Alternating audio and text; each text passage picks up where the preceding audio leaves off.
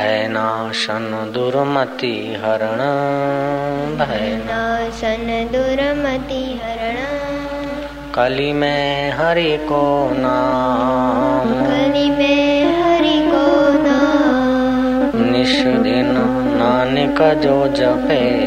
निश दिन नानक जो जपे। सफल हो सब काम। हरि ओ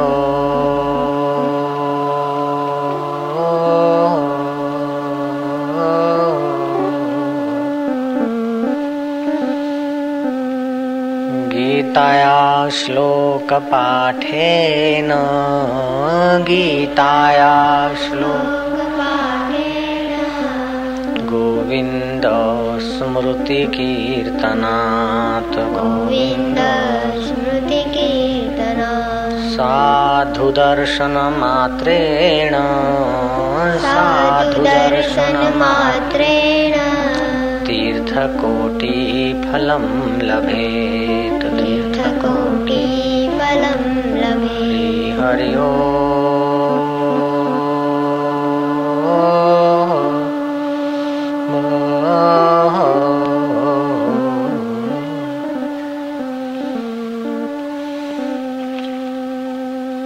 मधुरं मधुरेभ्योऽपि मधुरं मधुरेभ्योऽपि मङ्गलेभ्योऽपि मङ्गलम्।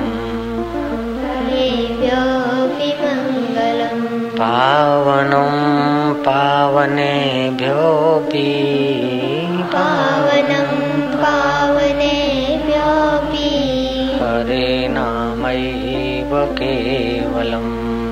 हरे हरि हरि ओ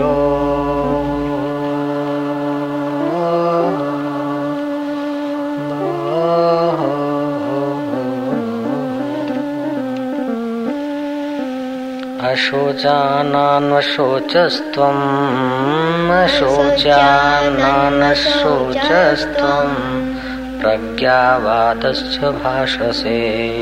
प्रज्ञावादस्य भाषसे। गतासुन्, गतासुन्नस्य गतासुन्, गतासुन्नस्य।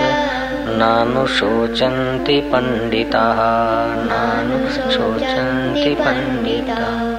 भगवान कहते हैं भगवत गीता के दूसरे अध्याय का ग्यारहवा श्लोक है। तुमने शोक न करने योग्य का शोक किया है और पंडिताई की बात कह रहे हो, परंतु जिनके प्राण चले गए हैं और जिनके प्राण नहीं गए, उनके लिए पंडित लोग शोक नहीं करते हैं। तुम पंडितों जैसी बात तो करते हो कि ये युद्ध में मर जाएँगे। कुल का नाश होगा। कुल नष्ट होने से कुल धर्म नष्ट होगा। कुल धर्म नष्ट होने से स्त्रियाँ का धर्म नष्ट होगा, स्त्रियाँ दूषित होगी, वर्ण शंकर संतान उत्पन्न होगी। कुल घातियों को और कुल को नरकों में जाना पड़ेगा। ये बात तो तुम पंडितों जैसी करते हो, लेकिन अर्जुन पंडित तो वह है, जो इस सारे संसार को मिथ्या समझता है, अन्वय और व्यतिरिक्त दृष्टि से जो देखता है। अन्वय दृष्टि से देखा जाए तो शाश्वत स्वरूप सबका सदा है।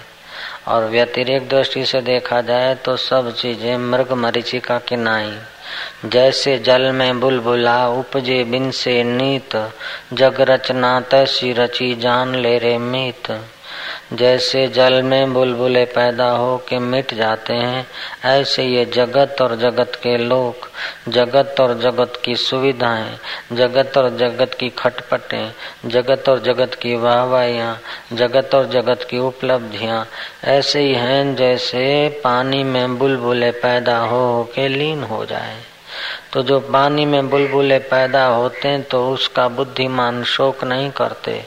और लीन हो जाते तो शोक नहीं करते। मूल धातु तो पानी है, मूल वस्तु तो पानी है। ये अन्वय हुआ। बुलबुले नहीं थे, तब भी पानी था। बुलबुले हैं, नाच रहे हैं, छोटे हैं, बड़े हैं, टकरा रहे हैं, तभी भी पानी है। और लीन हो गए, तभी भी पानी है। ऐसे ही अर्जुन, ये भीष्म पितामह, द्रोणाचार्य, कृपाचार्य आदि जो तुम कहते हो, ये तत्व से देखा जाए तो कभी मरते नहीं है। और वास्तविक में देखा जाए तो ये अभी तुम्हारे सामने है। युद्ध में के निमित्त से नहीं मरेंगे तो और निमित्त से मरेंगे। लेकिन दुर्योधन और शाकुनी जैसे निमित्त आतताइयों के साथ देने वाले हैं। जब आतताई और आतताइयों के साथियों को अगर युद्ध में नहीं मारोगे तो तुम्हारे को दोष लगेगा। तुम्हारा क्षत्रिय धर्म है। तो तुम बातें तो पंडितों जैसी करते हो, लेकिन पंडित लोग तो जो बीत गए, मर गए, उसके विषय शोक नहीं करते हैं, और जो जीवित हैं, उसके विषय में शोक नहीं करते हैं। जो मर गए उसके विषय में तो साधु भी शोक नहीं करते, जिनको घर बार छोड़ दिया। फिर तुम्हारे दादा मर गए या तुम्हारे भाई मर गए या तुम्हारा काका मर गए तो साधु भी शोक नहीं करते। और आम आदमी भी जो बीत गए, जो गुजर गए, जो मर गए, उनके लिए शोक नहीं करते। हैं लेकिन वर्तमान में है, उनके लिए वो शोक करते हैं। संसारी आदमी के बेटा सेवा नहीं करता है। बेटा मूर्ख है, या पत्नी झगड़ा खो खोर है, या पत्नी मर गई है, पत्नी बीमार है, या ये वस्तु चली गई है, ये चली जाएगी। तो साधारण आदमी बीते हुए का शोक नहीं करता। अत्यंत साधारण आदमी तो बीते हुए का भी शोक करता है और वर्तमान की वस्तुओं की शोक की खाई में गिरता है। बुद्धिमान आदमी गुजरे हुए का शोक नहीं करता है, लेकिन वर्तमान का शोक करता है। लेकिन पंडित तो वह है जो बीते हुए का भी शोक न करे और वर्तमान का भी शोक न करे। पंडित तो वह जिसको सम दर्शन प्राप्त हो गया है। समवर्तन तो नहीं होता है समदर्शन होता है। समदर्शन वह चीज़ है जिसको सुदर्शन भी कह सकते हैं। जहाँ सुदर्शन है, वहाँ किसी बात की चिंता, फ़िक्र नहीं है। जब आदमी का सुदर्शन हट जाता है अथवा जो आदमी सुदर्शन नहीं पा सकता है, उसकी नारायणी दृष्टि नहीं हुई है, उसी व्यक्तियों को शोक होता है। तो बात तो पंडितों की सी करता है, लेकिन शोक न करने की जगह पर शोक करता है। जो पहले नहीं थे, बाद में नहीं होंगे, अभी नहीं के तरफ़ जा रहे, उनके लिए तू शोक करता है।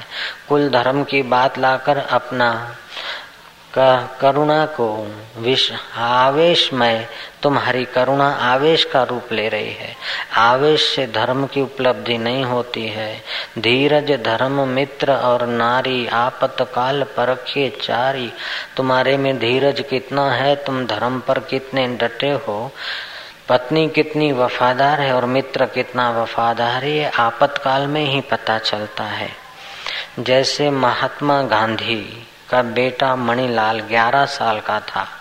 महात्मा गांधी परदेश से पढ़कर आए थे, अभी महात्मा लक्कब नहीं मिला था। इतने प्रसिद्ध नहीं हुए थे मोहनलाल गांधी। उनका बेटा बीमार हुआ तो पारसी डॉक्टर ने कहा, तुम्हारे बेटे को अंडा खिलाओ, नहीं तो केस खतरे में है। गांधी ने कहा, ये अंडा, ये हमारा धर्म नहीं है। अंडा खाने से तो नुकसान होता है, मन बुद्धि खराब होता है। अंडा अंडा से कोई जीवन का संबंध नहीं है। पारसी डॉक्टर ने कहा, मैं जानता हूँ तुम वैष्णव हो, मैं जानता हूँ तुम वैष्णव धर्म पालते हो। फिर भी कई वैष्णव तुम्हारे खा लेते हैं। और ये तो तबियत उसकी ढीली है, औषधि के रूप में गांधी जी ने कहा, नहीं, धीरज धर्म, ये आपत्ति काल में ही फ़र्क होती है। पारसी डॉक्टर को कहा कि अगर दूसरा सात्विक इलाज हो तो ठीक है, नहीं तो ऐसा गंदे इलाज से मेरे बेटे की तबीयत सुधारने की बात मत करो। पारसी डॉक्टर चिढ़ गया, चला गया। जाते जाते गांधी को कह गया कि फिर तुम्हारे बेटे मणिलाल को ठंडे पानी के कपड़े भिगाकर रखो ललाट पर। और तुम कर भी क्या सकते हो? गांधी जी ने कहा, जो भगवान करवाएगा करूँगा तू जा। ऐसी तेरी सीख हम नहीं मानते।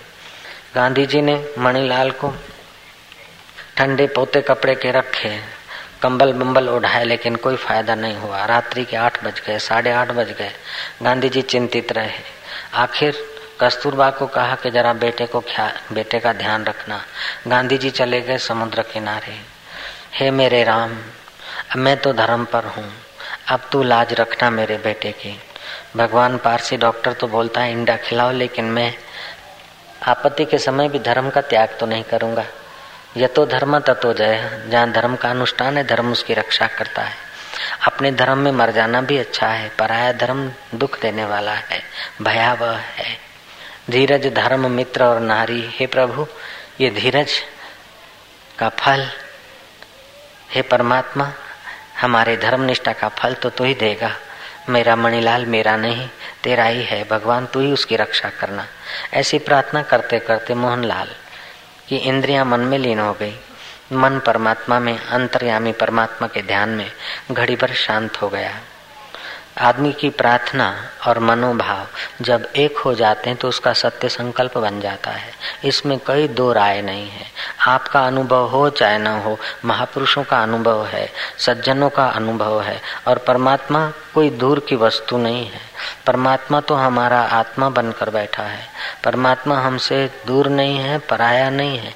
लेकिन हमारी प्रार्थना के शब्द और हमारा मन जब एक नहीं होता, तब हमारे चित्त में होता है कि भगवान सुनते होंगे कि नहीं सुनते होंगे।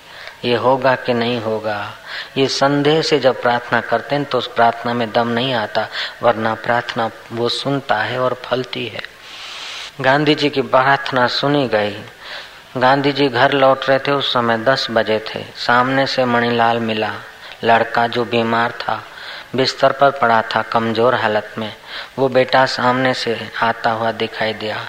गांधी ने पूछा, बेटे, ऐसे कैसे तू मेरे को खोजने निकला है? बोले, पिताजी, आप गए थोड़ी देर में, कुछ मेरे को ऐसे ही हुआ, पसीना निकला। मैं बिल्कुल चंगा हूँ, स्वस्थ हूँ। गांधी जी लिखते हैं कि भोजन करने से जैसे भूख मिटती है, पानी पीने से प्यास मिटती है, ऐसे ही परमात्मा की प्रार्थना करने से आपदाएँ मिटती है और परमात्मा प्रार्थना सुनता है, उसमें कोई दो राय नहीं। महात्मा गांधी की बात पर तो हम लोगों ने ताली बजाई, अच्छी बात है, सुंदर बात है, लेकिन हमारे जीवन का भी अनुभव होना चाहिए। विवेकानंद ने शिकागो में प्रवचन करते करते कहा कि फेथ इज़ सुप्रीम पावर श्रद्धा जो है, परम पावर है। यजुर्वेद में आता है वृत्ते न दीक्षायाम मापनोती दीक्षायाम मापनोती दक्षिणाम दक्षिणाम मापनोती श्रद्धा सत्य श्रद्धा मापनोती सत्यम। व्रत से दक्षता की प्राप्ति होती है, दक्षता से दीक्षा की प्राप्ति होती है, अर्थात श्रद्धा की प्राप्ति होती है और श्रद्धा से सत्य की प्राप्ति होती है। आदमी को आध्यात्मिक प्रसाद पाने के लिए एक भूमिका बना देता है। फिर उस भूमिका में वो कितना आगे चलता है, वो उसके हाथ की बात है। जैसे स्कूल आदमी को विद्या की भूमिका तो देता है लेकिन विद्यार्थी चार क्लास पढ़ के निकल जाता है, दो क्लास पढ़ता है, एक क्लास पढ़ता है, अथवा कि पीएचडी तक पढ़ता है। उसकी मर्ज़ी की बात है। ऐसे तीर्थ में आध्यात्मिकता का श्री गणेश भी होता है, कुछ प्रोग्रेस भी होता है। साधक और जिज्ञासु उच्च कोटि के महात्माओं को खोजकर विवेक वैराग्य में बढ़ोतरी भी करते हैं और जिज्ञासु लोग शंका समाधान करके अपने चित्त के प्रसाद को भी पा लेते हैं। यहाँ भगवान अर्जुन को कहते हैं, तू बात पंडित की सी करता है कि कुल धर्म नाश हो जाएगा। स्त्रियों का व्यवहार दूषित हो जाएगा। पितरों का ये हो जाएगा। वर्ण शंकर समाज पैदा हो जाएगा। लेकिन अन्वय और व्यतिरेक से अर्जुन तू देखे तो तत्व रूप से तो भीष्म, द्रोण और सबका स्वरूप ज्यो का त्यों है। और माया भी दुनिया से देखे तो ये पैदा हुए तो मर जाएँगे। इसलिए अभी युद्ध के प्रसंग में तू सन्यासी होने के लिए यहाँ नहीं आया है। अभी तू सन्यास की बात कर रहा है जहाँ तेरा सामने कर्तव्य आया है वहाँ से तू भागने के लिए सन्यास की बात कर रहा है। अगर तुझे सन्यास लेना ही था विवेक वैराग्य संपन्न होकर तू सन्यासी हो, होना चाहता था तो वो बात अलग थी। लेकिन अभी तू सन्यास की आड़ देकर अपना कर्तव्य छोड़ता है तो वो उचित नहीं है। पंडित तो किसी तो बातें करता है लेकिन सच्चे पंडित तो वो होते हैं जो बीते हुए की चिंता नहीं करते जो मर गए उनकी चिंता नहीं करते और जो बैठे मरने के लिए उन उनकी भी वो चिंता नहीं करते हैं। क्योंकि जो आए हैं वो जाएँगे। राजा रंग फकीर जो मर गए वो मर गए, लेकिन जो बाकी के बैठे हम लोग, वो भी तो मरने के लिए बैठे कोई आज गया, कोई कल गया, कोई जावन को तैयार खड़ा। सिकंदर दारा हल्याव्या, सोनी लंका वारा हल्याव्या। कारून खजाने जा मालिक, हथे खाली बेचारा हल्या तो कोई मित्र कुटुंबी गए तो कोई वस्तुएँ गई, कोई वस्तुएँ छोड़कर गया तो कोई वस्तुओं के लिए रोता रोता गया, लेकिन ये संसार चलचित्र जैसा है। नानक जी ने ठीक कहा है, जैसा स्वप्न रैन का, तैसा ये संसार। जागो लोको मत सो ना करो नींद से प्यार। जैसा स्वप्न रैन का, ऐसा ये संसार, ये कबीर जी ने कहा है। नानक जी ने कहा, जैसे जल में बुलबुला, उपजे बिन से नीत। जग रचना तैसी रची, जान ले रे मीत। जैसे बुलबुला पैदा होता है जलाशय में, और जलाशय में उछलता कूदता और लीन हो जाता है। जगत की रचना ऐसी होती है, जैसे कोई पोस्ट मास्टर है, अथवा कोई मुनिम है। तो मुनिम और पोस्ट मास्टर अपना कर्तव्य किए जाएँ, लेकिन पोस्ट मास्टर का आग्रह नहीं होता है कि सरकार आदेश कर दे कि यहाँ पोस्ट कार्ड ज़्यादा है तो यहाँ से उठाकर फलानी पोस्ट ऑफ़िस में भेज दो। अथवा यहाँ रुपए ज़्यादा जमा हो गए तो फलानी पोस्ट ऑफ़िस में भेज दो। तो पोस्ट मास्टर अगर कह दे कि नहीं, मेरी पोस्ट में इतने रुपए आए तो मैं घर ले जाऊँगा। ये मेरे ही हो गए। मुनिम कह दे कि मेरे इस फर्म में आए तो मैं अपने फर्म में रखूँगा, अपने पास ही रखूँगा। एक सेठ है, बहुत सारी फर्मे हैं। अब सेठ कह देता है, मुनिम को कि दो लाख इधर भेज दो, पाँच लाख इधर भेज दो। तो मुनिम का कर्तव्य भेज दे। अगर मुनिम ना कहता है अथवा पोस्ट मास्टर ना कहता है तो दंड के पात्र होते हैं।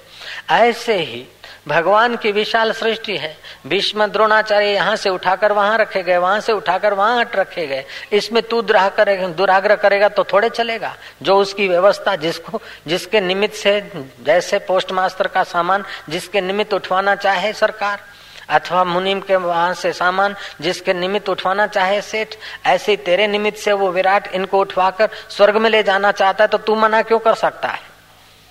जयराम जी तो बोलना पड़ेगा। एक कथा याद आती महाभारत के युद्ध के बाद, कुछ समय के बाद, धृतराष्ट्र, गांधारी, कुंता, संजय आदि एकांतवास कर रहे थे। धृतराष्ट्र की पीड़ा बढ़ती जा रही थी। गांधारी के हृदय की भी तसल्ली नहीं थी। कुंता जी को भी थोड़ा बहुत शौक घेरे हुए थे। उस समय भगवान वेद व्यास जी प्रकट हुए अरण्य में। उन सबों ने अपना दुखड़ा सुनाया। वेद व्यास जी ने कहा कि अगर तुम कहते हो कि हमने अपने बेटों का मुख नहीं देखा, हमने अपने वीर गति प्राप्त बेटों को नहीं देखा या उनकी भाषा नहीं सुनी तो मैं अपनी प्रतिस्मृति विद्या के बल से जो वीर गति को प्राप्त हो गए हैं तुम्हारे पुत्र, उनको मैं बुला सकता हूँ और एक रात भर वे तुम्हारे बीच रह सकते हैं और उनसे तुम बातचीत भी कर सकते हो। अगर तुम चाहो तो उनकी बहुओं को भी बुला लो। तुम्हारी कुल वल्धुओं को भी बुला लो। व्यास जी का ये अवधार्य वचन सुनकर धृतराष्ट्र कुंता और गांधारी को बड़ी प्रसन्नता हुई। तारीख तिथि तय हुई। कुल वधुएँ बुलाई गई। व्यास देव महाराज पधारे। और व्यास जी ने प्रतिस्मृति विद्या के बल से, जैसे गंगा जी से अथवा शिप्रा से साधु लोग नहाना कर निकलते भक्त लोग नहाना कर निकलते और खलबली पैदा होती है, आवाज़ पैदा होता है गंगा का अथवा शिप्रा का। ऐसे ही नियत समय पर वेद व्यास जी की प्रतिस्मृति विद्या से गंगा जी में एक खलबलाहट पैदा हुआ और उस गंगा जी में से देखते देखते कर्ण है, दुर्योधन है, भीष्म है, द्रोणाचार्य है, आदि सब महारथी और वीर गति को प्राप्त कौरव लोग निकले। उनको देखकर कुंता गांधारी और धृतराष्ट्र संजय उनसे वार्तालाप करने लगे और उनके चेहरे पर एक विशेषता थी युद्ध के समय गए, उसी समय जो वस्त्र अलंकार थे, वे तो थे, लेकिन एक विशेषता थी कि उनके कानों में स्वर्गीय कुंडल शोभा दे रहे थे। और युद्ध के समय में जो चित्त में राग और द्वेष का मल था, वो उस समय नहीं था। चित्त में सौम्यता थी, अर्थात स्वर्ग का प्रभाव था। वीरों की पत्नियों ने वीरों से वार्तालाप किया। माता गांधारी ने और कुंता ने अपने पुत्रों से बातचीत की। रात भर वे आपस में मिले झुले, लेकिन निर्विकारी भाव से मिले झुले सुबह होने की तैयारी थी। व्यास जी ने कहा कि जो वीरों की पत्नियाँ अपने पति लोग को पाना चाहे तो वो मेरी योग विद्या के बल से पति लोग को प्राप्त कर सकती है। पतियों के पीछे पीछे गंगा में जाएँगी तो पति लोग को प्राप्त हो जाएगी। कल आप लोगों ने कथा में सुना था, आज सुबह सुना था कि हमारे दो शरीर होते हैं। एक ये फ़िज़िकल जो दिखता है मन, स्थूल शरीर, दूसरा होता है मन शरीर। मन का किया होता है।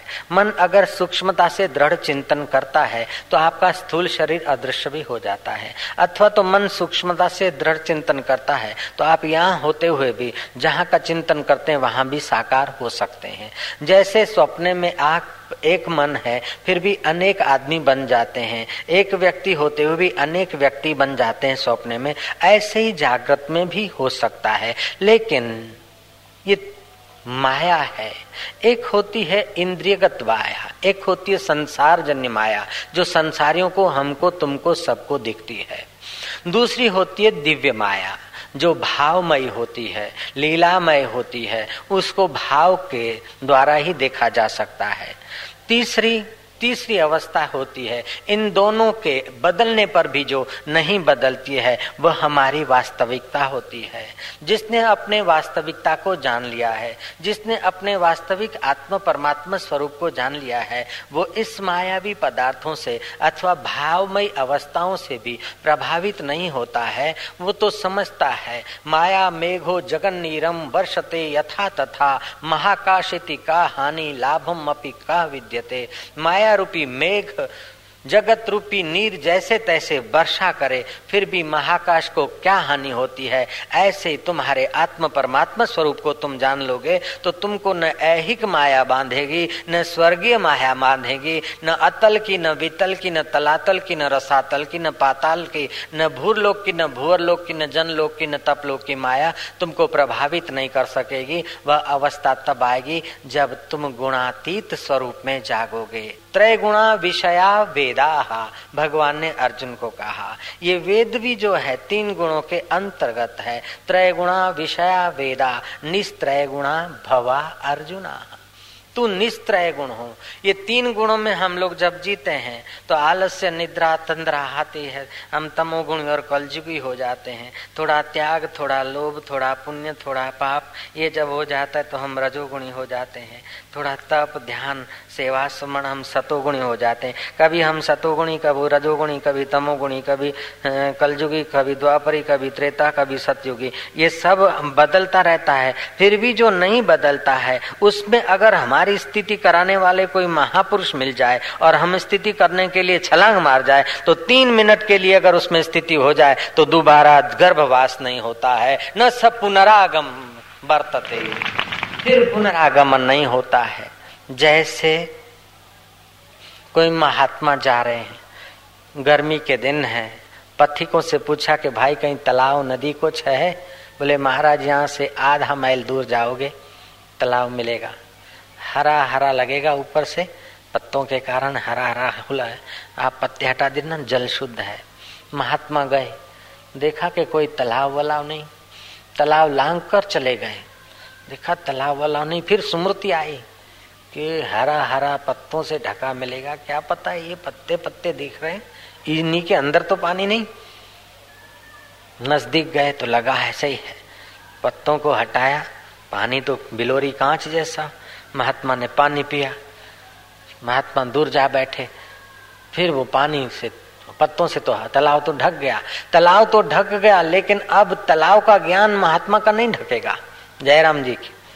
अब वो पानी का ज्ञान नहीं ढकेगा। अब तो खुद पी सकता है, हज़ारों को पिला सकता है। ऐसे ही तीन मिनट के लिए भी ये मैं साधु हूँ, मैं असाधु हूँ, मैं पापी हूँ, मैं पुण्यात्मा हूँ, मैं फलानी जाति का हूँ, मैं फलानी जाति का हूँ, अथवा रजोगुण, तमोगुण सतोगुण इन तीन गुणों रूपी पत्तों से हटकर जो शुद्ध स्वरूप, जलाशय तरुप स्वरूप, आत्मदेव का अनुभव कर ले, फिर तीन गुणों के बीच बरतता हुआ भी तीनों गुणों के पार का अनुभव, उसका निजी अनुभव हो जाता है। डॉक्टर डायमन कहता है कि डिस्को डांस करने से सेक्सुअल केंद्र उत्तेजित होते हैं। जीवन शक्ति का हरास होता है। और इंडियन सिस्टम से कीर्तन करने से जीवन शक्ति का विकास होता है। योगियों का कहना है कि हकार और रकार, हरि हरि शब्द और ओम सहित हरि बोलते हो। तो सात बार ओमकार सहित हरि बोलते हो तो तुम्हारी रीढ़ की हड्डी से जुड़ी मिली गुली मिली जुली जा रही ऊपर को। सुषमणा, आपकी नाभि से लेकर कंधे तक बहत्तर हज़ार नाड़ियाँ हैं और सात मेन जंक्शन हैं। एक एक जंक्शन से सौ सौ मुख्य नाड़ियाँ पसार होती है और उनसे प्रति नाड़ी, प्रति नाड़ियों की प्रति नाड़ियाँ ऐसे कुल मिलाकर बहत्तर हज़ार नाड़ियाँ। और उससे भी सूक्ष्म कितनी है, उसकी तो कोई गिनती नहीं। तो उसमें सुषमा मुख्य नाड़ी मानी गई है। तो नाभि से लेकर सहस्त्र सार तक ये जो नाड़ी जाती है, इसमें पहला केंद्र मूलाधार केंद्र है। आप जब हरि नाम लेते हो तो सात बार हरि ओम बोलने से आपके मूलाधार केंद्र में स्वादिष्टान केंद्र में एक आध्यात्मिक वाइब्रेशन, आध्यात्मिक तरंगे पैदा होती है। जैसे जलाशय में तुम कंकड़ डालते हो तो कुंडाले कुंडाले, गोल गोल गोल कुंडाले पैदा होते हैं। अथवा तो घंट नाद करते तो घंट नाद के सूक्ष्म तरंग पैदा होते हैं। आज से कुछ वर्ष पहले अमेरिका के शिकागो में किसी आदमी ने कोर्ट में केस मुकदमा दर्ज कर दिया कि लोग शंख बजाते हैं, घंट बजाते हैं और तंदुरुस्ती के केंद्र चलाते हैं। लेकिन ये घंट से और शंख से तो हमारी नींद खराब होती है। लोग बोलते हैं कि इससे तपेदिक रोग मिटता है, अशांति मिटती है, लेकिन हमको तो इस घंट और शंख नाद से तो बीमारी हो गई। तो वहाँ के सरकार और पुलिस खाता या न्यायालय डिले नहीं करता है जयराम जी की।